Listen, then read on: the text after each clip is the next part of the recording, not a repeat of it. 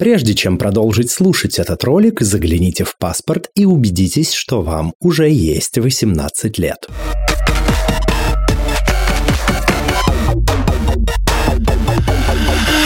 Всем квирного дня! Это подкаст «Громче» аудиоприложение к литературному квир-журналу «Вслух». С гостями и гостями этого подкаста в эфире мы беседуем про квир-репрезентацию, про литературу, про репрезентацию в литературе и про множество других важных и смежных тем. И сегодня наш гость – это Саша Карин. Саша, здравствуй, представься, пожалуйста, расскажи о себе. Кто ты, что ты, чем ты занимаешься? Всем привет, я Саша Карин, э, автор издательства Popcorn Books, а теперь еще недавно вписался и в издательство э, Чтива. Вот, mm-hmm. Пока все. Ну, о твоем пути как автора издательства Popcorn Books мы поговорим чуть позже, ниже по тексту. А пока первый вопрос. Ты писатель, твой роман «Секция плавания для пьющих в одиночестве» вышел как раз в Popcorn Books и стал бестселлером. Потом, там же, в сборнике «Невидимые голоса» ты опубликовал свой рассказ «Сезон кабанов». Вопрос, который волнует многих слушателей и слушательниц подкаста. А как ты вообще попал в Popcorn Books? Да, это очень хороший вопрос, потому что я не перестаю, наверное, уставать на него отвечать. Я просто написал э, на почту издательства. Все.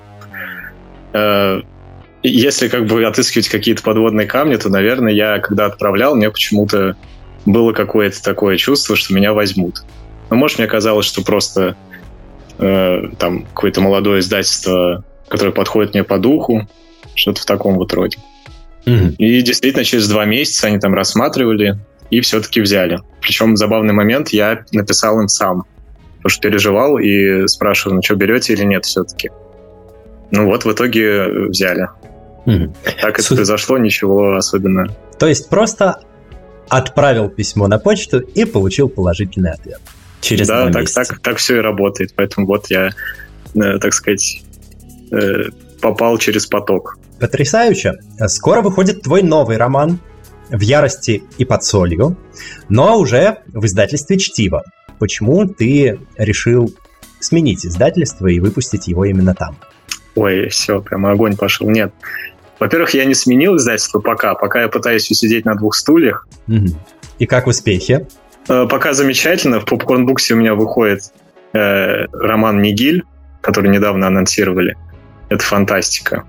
Поэтому я пока с ребятами, которые вообще вывели меня в люди, точно не прощаюсь.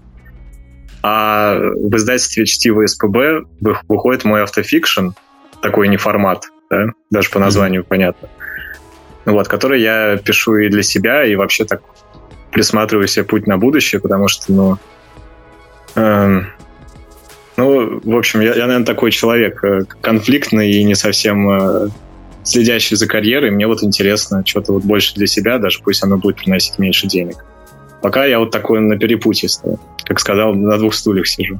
Посмотрим. А в чем заключается твоя конфликтность как человека и э, какие перспективы на будущее ты рассчитываешь для себя открыть вот этим своим автофикшеном? Ну, мне вот хочется, чтобы была вообще абсолютная свобода в тексте. То есть, иначе я сказать не могу. То есть в любом случае, когда ты работаешь с крупным издательством, даже самым шикарным, таким как Popcorn Books, ты все равно подвергаешься, если не цензуре какой-то внешней, как минимум подвергаешься самоцензуре, да?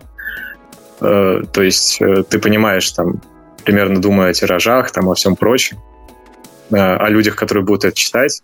Ну, например, ты не будешь, скорее всего, экспериментировать, да, сильно э, со стилем. Боясь, что это отпугнет твою лояльную аудиторию? Да нет, я, я, я все-таки думаю, что тут, тут уже замешано много всего. То есть ты боишь, боишься подвести, может, там, самого себя, пойти на самоцензуру какую-то. О какой именно самоцензуре ты говоришь?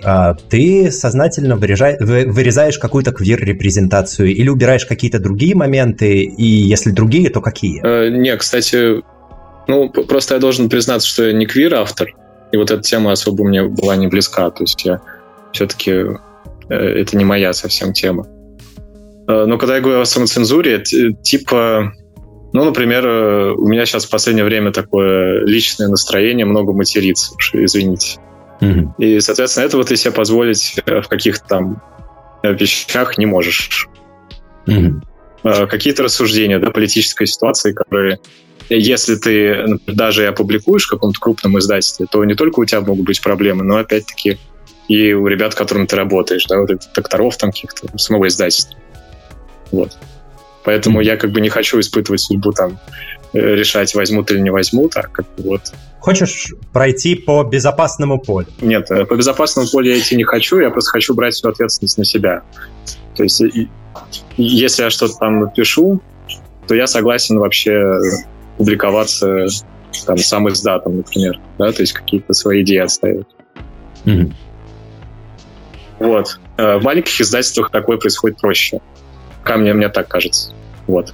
То есть Ой. проще быть собой и отвечать за свои поступки, если коротко. А сотрудничество с крупными издательствами, на твой взгляд, рождает большее количество ограничений? Ну, говорю уже, в первую очередь самоограничение рождает. Ну да, mm-hmm. я думаю, так и есть.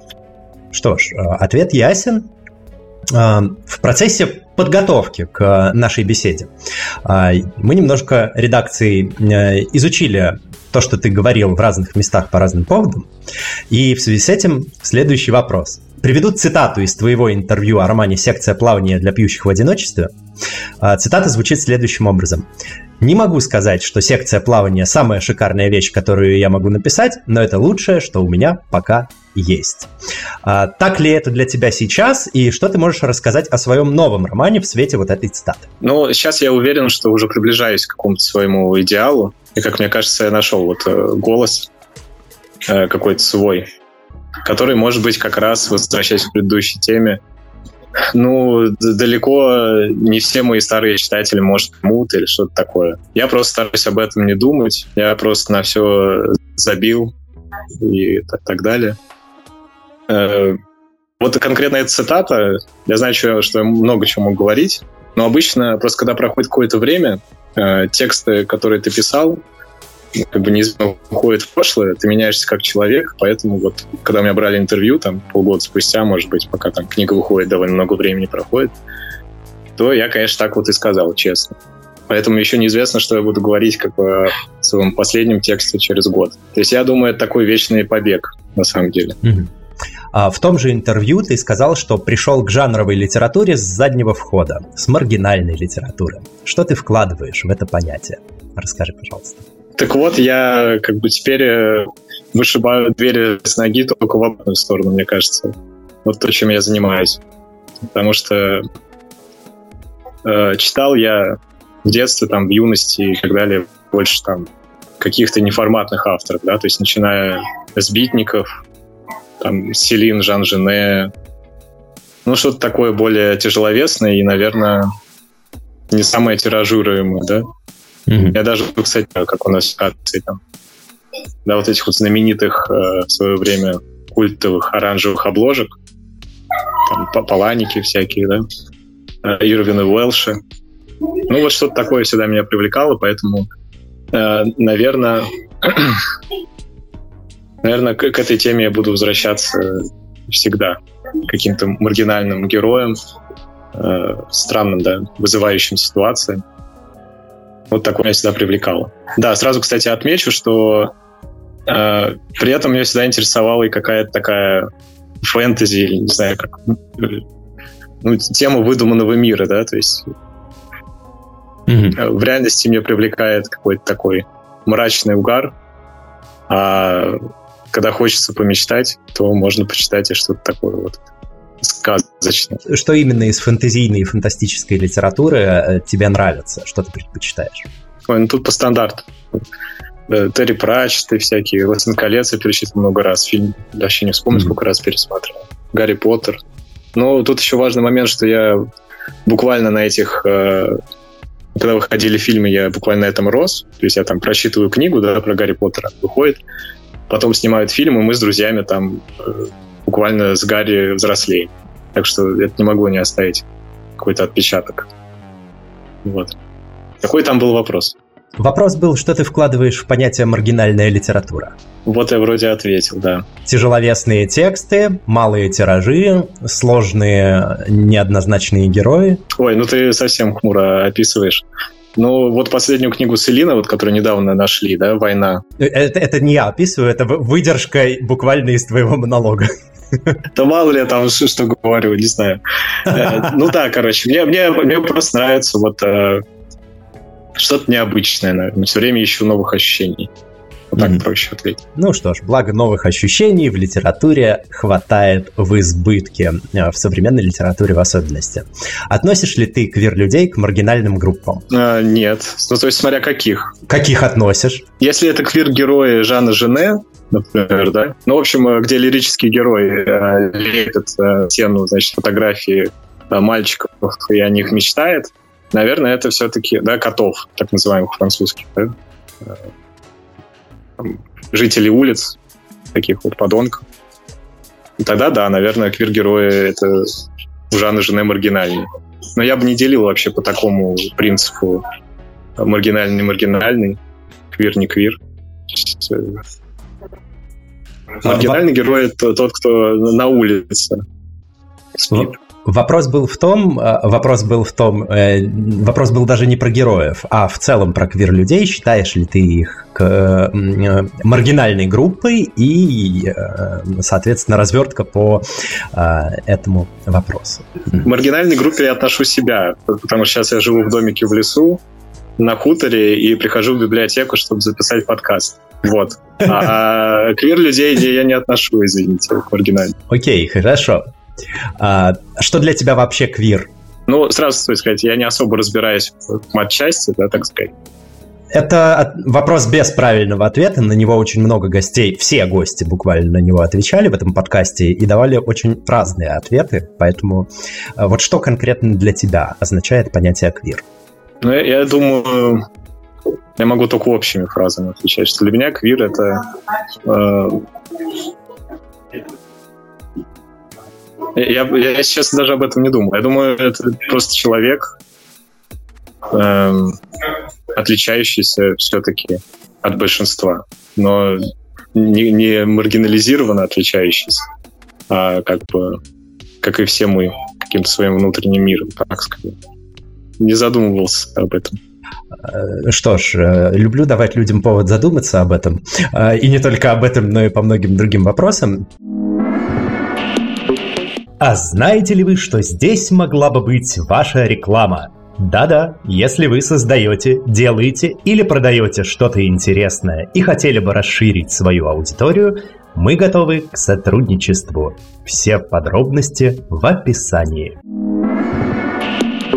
Ты неоднократно употребляешь термин «маргинализированные» и «маргинальные», все-таки хотелось бы понять, а что ты в него вкладываешь? Ну, помимо отсутствия определенного места жительства, исходя из твоего монолога чуть ранее. Да, как-то я, я, я в обычной жизни не использую этот термин, поэтому я, я думаю, я вот так вот один раз его бахнул, и, и, и потом закрутилось, меня все время спрашивают. А так я никакого контекста не вкладываю. Раз все время спрашивают, значит, наверное, есть какой-то ответ. Давайте заменим термин маргинализированный на чумачечий. А. Чумачечий и квир. В целом это не отменяет вопрос. Мы можем назвать чумачечий, и все равно вопрос будет, что ты вкладываешь в это понятие. Ладно, хорошо. Если прям громко отвечать, да, то... Давай. Ну, наверное, маргинализированный – это тот, кто не подчиняется устоям какого-то общества, выпадает, да, из большинства. Угу. Получается маргинализированный квир какой-то. Не, не знаю. Так все-таки квир-люди маргинализированная группа или нет? Ну, понимаете, у меня маргинализированное — это что-то положительное качество, поэтому вот, а. вот сейчас так вот э, говорить я, наверное, не стану. Это интересный ракурс. То есть для тебя, я правильно понимаю, э, маргинальность — это сам факт э, движения против течения? Ну да, то есть я все-таки не негативно отношусь э, к... как бы, так сказать, как Лимонов, так буржуазный, так сказать. Я не буду, конечно, трясти кулаком сейчас. Но вот э, буржуазное общество меня все-таки не, не привлекает, поскольку я сам так жить не умею. Да? Что именно ты вкладываешь в понятие буржуазное общество и чем конкретно оно тебя не привлекает, что конкретно не получается в нем? Я, я уже понял, да, тенденцию нашей беседы. Мы упустились в терминологию. Нет, мне просто интересно раскрыть, раскрыть тебя как героя. Соответственно, если ты говоришь о том, что тебе некомфортно в буржуазном обществе, хотелось бы понимать, что ты имеешь в виду. Ну, э, я говорю, что я, например, такой человек, который вряд ли когда-то возьму ипотеку. Mm. То есть осознавать, да, вот само понимание а, того, что в ближайшие двадцать-тридцать лет ты будешь сидеть на одном месте, заниматься приблизительно одним и тем же делом а, изо дня в день, а, да, питаться приблизительно одинаково, встречаться с одними и теми же людьми и там, ну вот, до, до пенсии что-то выплачивать государству, которое, вообще говоря, а, не вечное, а, и надеяться на какие-то, да, туманные обещания каких-то непонятных лиц из телевизора, вот это, мне кажется, мне не подходит. Это то, что я называю, так сказать, буржуазным, я не знаю. Ну и на контрасте тогда маргинальный человек — это тот, кто вообще мало чего ждет от жизни и не особо доверяет, да, чьей-то риторике. Mm-hmm. То есть полагается больше на себя. То есть человек, мыслящий критически. Ну, это Ларин бы так сказал. Мне кажется, как, как бы все мыслят, может, и критически, просто в разную сторону. То есть, ну да, давай так будет. Окей, очень любопытный набор персонажей, на которых ты ссылаешься. Лимонов, Ларин — это прям топчик. Такое здесь встретишь нечасто. А, хорошо, сам ты относишь себя к квир-сообществу? Да вот нет, правда, и... И мне даже вот сложно рассуждать на эту тему. Я плохо, наверное, в этом ориентируюсь. Но у меня есть друзья из квир-сообщества, так могу сказать. Но mm-hmm. эту тему мы как-то вот не обсуждали. Хорошо. Ты сейчас живешь в коммуне. Как тебе подобный опыт? Можно ли ожидать его отголоски в твоих будущих произведениях? И что такое коммуна, в которой ты живешь? Ой, ну все, буду ребятам скидывать. Вот сейчас я поправку внесу. Два месяца я прожил в коммуне. Mm-hmm. Сейчас я устал немножко от людей. Поехал пожить, значит, на хуторе в лесу. Mm-hmm. И как раз пытаюсь и пишу, в общем, каждый день книгу о своих безумных приключениях в коммуне. Потому что это, конечно... Расскажи о своих безумных приключениях в коммуне. Ну, тут я подвергну себя маленькой самоцензуре. Скажу, что... Э, Я окунулся в водоворот маргинальной жизни с воровством в супермаркетах, там, с драками с бабушками за шмотки на уделке, все такое. Вот, это то, что меня привлекает сейчас. Воровство в супермаркетах и драки с бабушками на уделке? Ну, ладно, не драки с бабушками, так уж преувеличил, драки с мужиками скорее. Ну, в общем, да, это то, что меня привлекает. А что именно представляет собой коммуна? Что это за коммуна? Как она устроена? В чем принцип? Ну, вкратце, представь себе бывшую коммуналку с расписанными стенами, где живут от десяти до двадцати лузеров, всяких художников, там, музыкантов, философов и просто харизматичных безработных, которые, в общем, пытаются как-то существовать, жить вместе и, и так далее. Я думаю, у каждого свой, типа, ответ на свой вопрос, но с общагой, наверное, общего мало. Скорее, это какой-то круг единомышленников. Mm-hmm. Что-то вроде того. Ну, кто-то тусуется, да, кто-то там пишет книги, кто-то вообще не выходит из комнаты, да, кто-то э, покоряет э, ночные, да, бары Петербурга. Что-то такое. Ну и вот в коммуне как раз, э, я на всякий случай не буду называть имена, конечно, но да, там вот очень активное квир именно сообщество. Точнее, не сообщество, извини, тусовка. То есть очень много квир-ребят. Mm-hmm. Вот. И из приключений, ну, в гей-бар я ходил вот со знакомым. Ой, и как тебе это приключение? Вот, вот, кстати, такой вопрос по матчасти. Я переживал, я думаю, могу ли я туда идти, то есть как-то... Ну, не знаю, мне понравилось. Ничего такого, с блестками на лице туда ходил, было замечательно. В общем, просто я приехал туда пожить, пообщаться с людьми, mm-hmm. да, на какую-то передышку сделать, потому что все-таки, когда ты автор, ты в основном сидишь, хиканешь дома, да, что ты пишешь, людей вообще не видишь, и разговаривать разучаешься. Поэтому для меня это такой, да, вечный поток. То есть вроде как хочешь прибиться к людям, потом устаешь, надо побыть одному. Да? Потом снова кого-то ищешь. Ясненько. Вернемся к твоему творчеству. В том же интервью ты описал свой творческий процесс следующим образом. Ну, я вообще просто писал отрывки без сюжета, просто атмосферу, а потом, чтобы книга продавалась, решил добавить клише для создания сюжета. Но плавно, чтобы не было конфликта с моим внутренним «я». В общем, я пытался писать литературу, не думаю, что хорошо получилось. А, про «В ярости и под солью». Ты можешь сказать то же самое или есть различия? Ну, различия совершенно кардинальные, потому что «В ярости и под солью» — это автофикшн, который я написал весь роман за одиннадцать дней.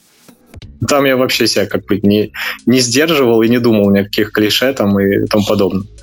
А, секция плавания — это все-таки, а, наверное, вещь а, более ранняя, И, и тогда я увлекался более интеллектуальной, да, то есть, как я сейчас это называю, я играл со словами, да, то есть мне было интересно вот повыдумывать что-то, закрутить предложение.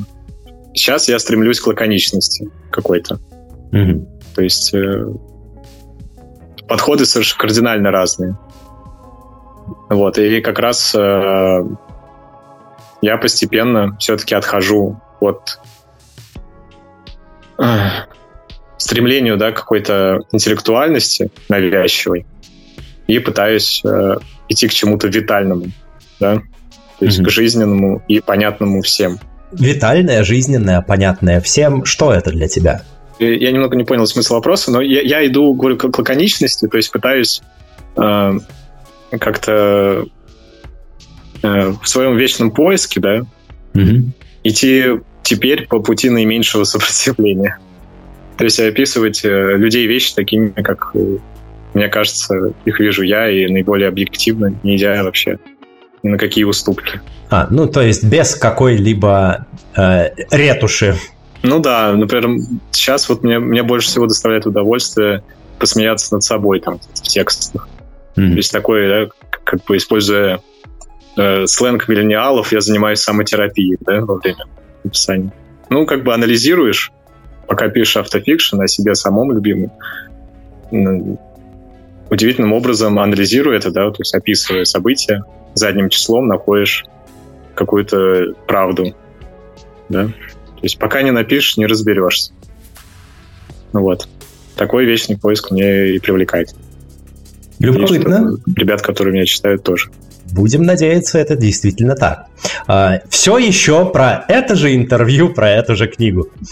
Книга получилась, ты добавил в этом же интервью, книга получилась фрагментарная, не стоит пытаться сложить свое мнение сразу после прочтения. Мозаика полностью сложится через неделю после прочтения, если у вас, конечно, останется что-нибудь в голове. Будут ли подобные пожелания для читателей твоего нового романа? Или будут какие-то другие? Ну вот ты прям зачитываешь, мне стыдно, прям душнило чуть-чуть. Но нет.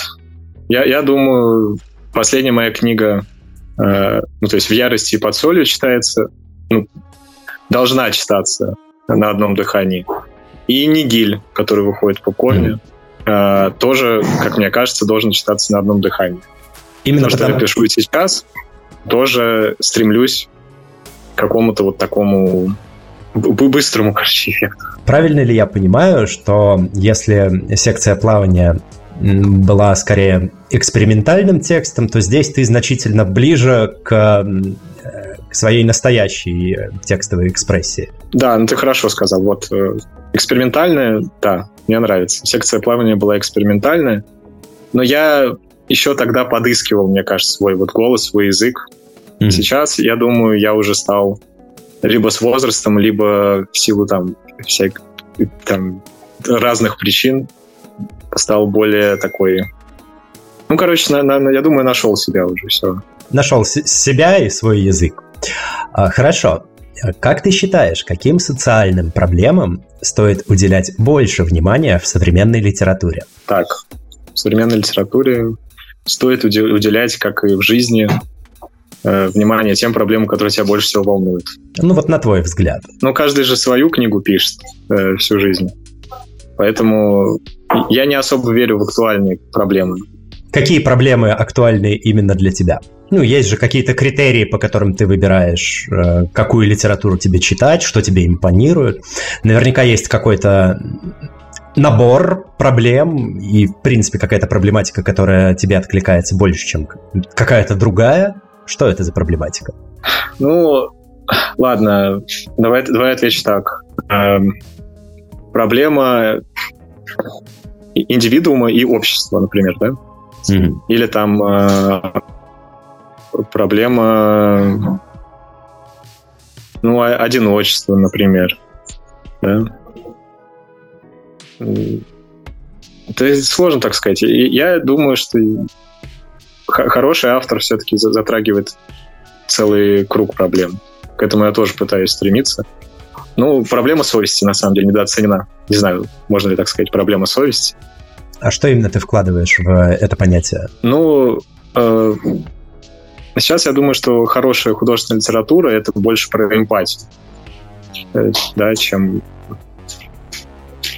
чем, про, чем про интеллектуальную игру со словами. Вот. Пока думаю так. То есть э, да, даже если мы говорим, да, вот исключительно о художественной литературе, самое главное — это... Ну, подать героя, не стесняясь, со всех сторон показать его, да, с положительных, там, с отрицательных, с очень, с резко отрицательных, с резко положительных. Каких-то. Ну, то есть это мы уже уходим в какие-то такие сложные дебри. Mm-hmm. А, а я о таких вещах, правда, честно, когда пишу, не думаю о проблемах каких-то глобальных. А о каких вещах ты думаешь, когда ты пишешь? А, ну, когда пишу, думаю... Типа, когда мне уже идти поесть, там, или опять кофе попить с сигаретой. Примерно об этом я думаю. Да, ну, правда, не, не задумываешься. Просто это как, наверное, рисовать, там, да, художники, там, картину. То есть ты просто что-то там щелкает, и какая-то сцена вырисовывается, да. Потом mm-hmm. ты как бусин на нитку эти сцены натягиваешь, и как, как, в общем-то, и каждый человек в нашей жизни просто начинаешь искать какой-то во всем этом смысл и подводить сюжет, mm-hmm. скажем так. Понял. Писатель для тебя – это хобби или профессия? Ты говорил, что мечтал стать рок-звездой и до сих пор, кстати, играешь в группе. Сейчас не играю. Не играешь уже? Да, гитару я продал, но очень часто, как только вижу гитару, пытаюсь ее у людей отнимать и что-то прятать на ней. Так, ну, наверное, литература для меня — это уже все. Мой мозг уже окончательно испорчен литературой. Уже никуда от нее не деться. То есть э, так уже работает мое сознание. Когда я вижу там каких-то незнакомых людей, прохожих, чего угодно, у меня уже сразу просто щелкает в голове, как бы я это описал. Ну, печально, с одной стороны, но ничего не поделаешь. Так все-таки профессия или хобби, или что-то другое? И не профессия, и не хобби, а просто литература — это... затянувшиеся долгие отношения, из которых мне, видимо, уже не, вып- не выпутаться никогда.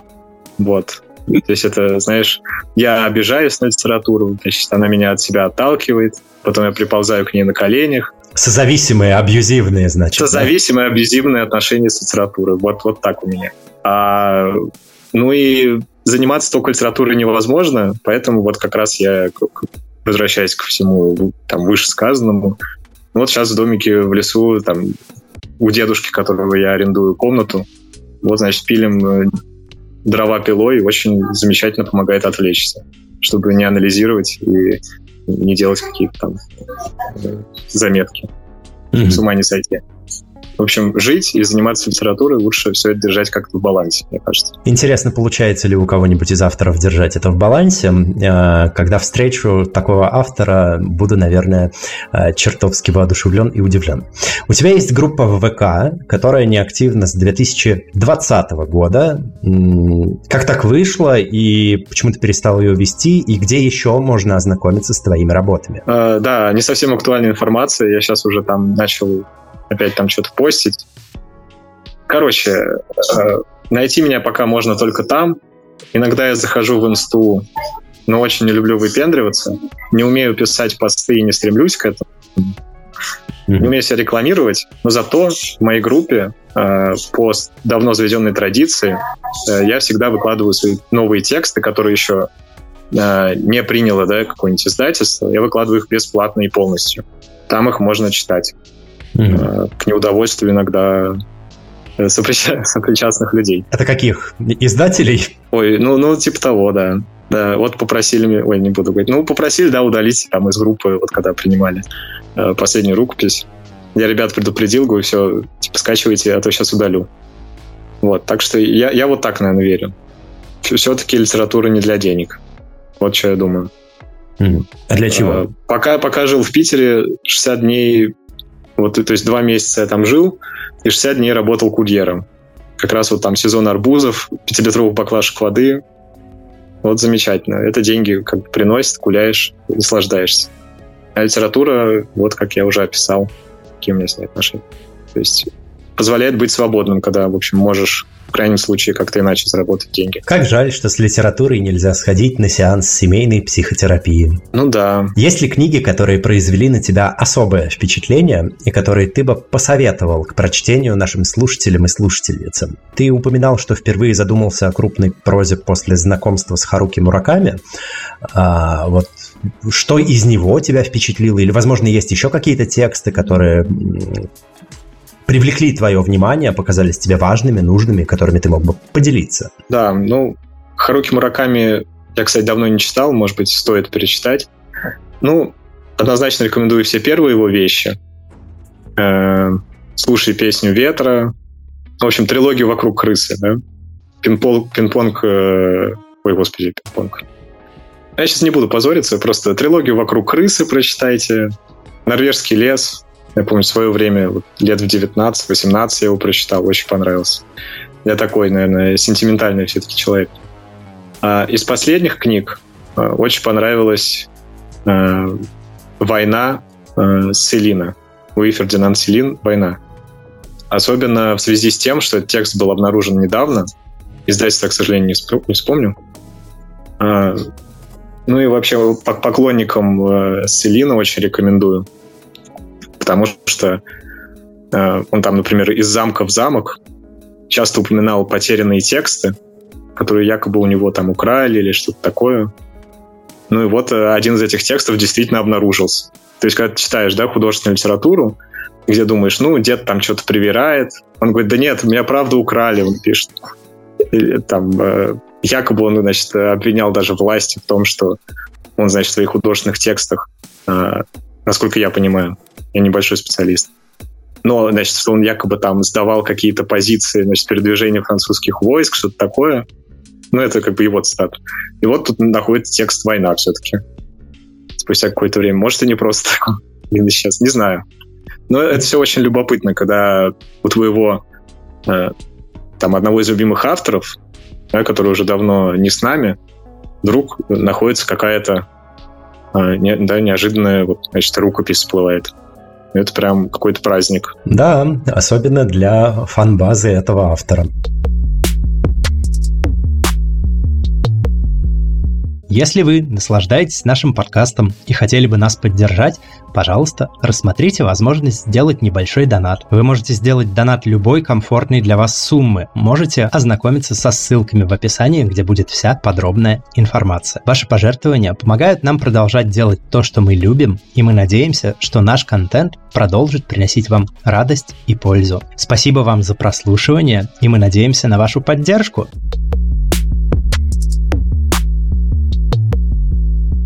Мы остановились на вопросе, какие книги произвели на тебя особое впечатление и какие ты мог бы посоветовать к прочтению нашим слушателям и слушательницам.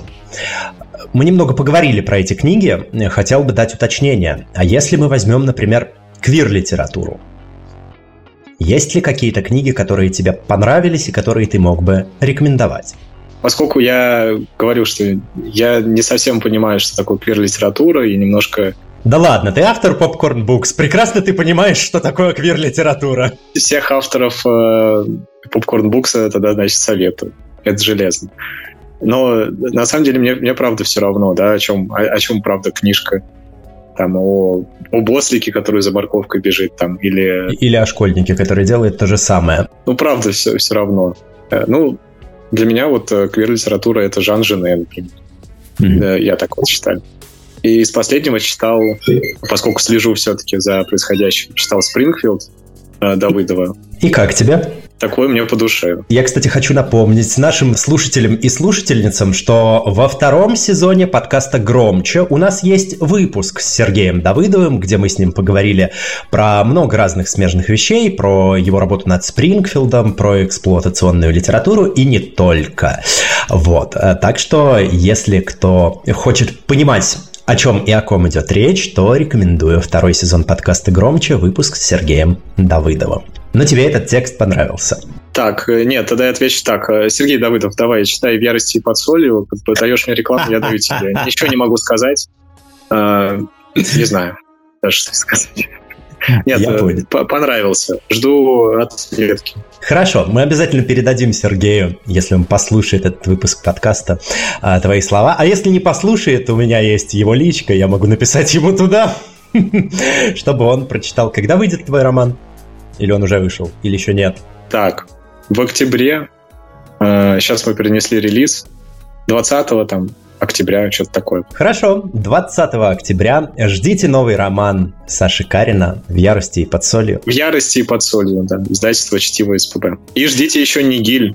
Мигиль в Popcorn Books. Отлично, ждем с большим нетерпением. А я напоминаю, что ваша активность помогает продвижению подкаста. Вы можете поставить пять звезд, сердечко, палец вверх, добавить подкаст в избранное, подписаться или оставить комментарий в любом удобном для вас порядке на той платформе, где вы нас слушаете. Спасибо. А сегодня в гостях подкаста «Громче» был писатель и просто замечательный, многогранный, очень сложный э, и неординарный человек Саша Карин. Саша, спасибо большое, что пришел. Спасибо большое, что позвали.